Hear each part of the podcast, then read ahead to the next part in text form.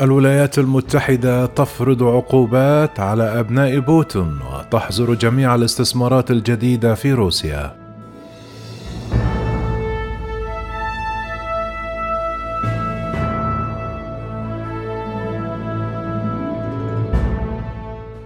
أعلنت الولايات المتحدة يوم الأربعاء أنها ستفرض قائمة جديدة من العقوبات على روسيا تشمل عقوبات لأول مرة على ابنتي الرئيس الروسي فلاديمير بوتين البالغتين. ونادرا ما تظهر كاترينا تخونوفا وماريا بوتينا وهم في الثلاثينيات من العمر في الأماكن العامة ولا يذكرهما والدهما أبدا ولم يعرفهم الكرملين إلا بأسمائهم الأولى.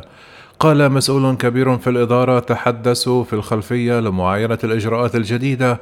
نعتقد أن العديد من أصول بوتين مخبأة مع أفراد الأسرة ولهذا السبب نستهدفهم. في عام 2015 أقر الرئيس الروسي فلاديمير بوتين بأن بناته يعشن في روسيا ويتحدثن لغات متعددة بطلاقة لكنه قال للحديث عن مكان بناتي بالضبط وماذا يعملن؟ أنا لن أتطرق إلى ذلك لأنه يتعلق بمشكلات أمنية.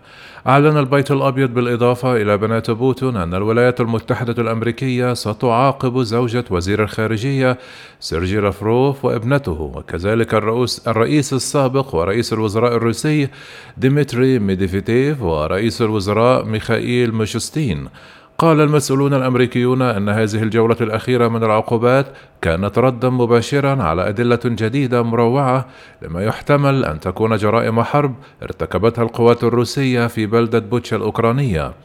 وعثر على مدنيين قتلوا رميا بالرصاص وأيديهم مقيدة خلف ظهورهم بعد الاحتلال الروسي للقرية. إلى جانب ذلك سيوقع الرئيس جو بايدن على أمر تنفيذي جديد يحظر أي استثمار جديد في روسيا من قبل الأمريكيين والذي سينطبق على كل من المقيمين في الولايات المتحدة وأولئك الذين يعيشون في الخارج. كما سيخضع اثنان من أكبر البنوك في روسيا وهو بنك سيبر بنك وبنك ألفا لعقوبات الحظر الكاملة لأول مرة. وإن كان ذلك مع اقتطاع مشتريات الطاقة قال البيت الأبيض إن العديد من الشركات الحكومية الروسية الكبرى تخضع لعقوبات حظر كاملة مع إعلان كيانات محددة في وقت لاحق من هذا الأسبوع من قبل وزارة الخزانة.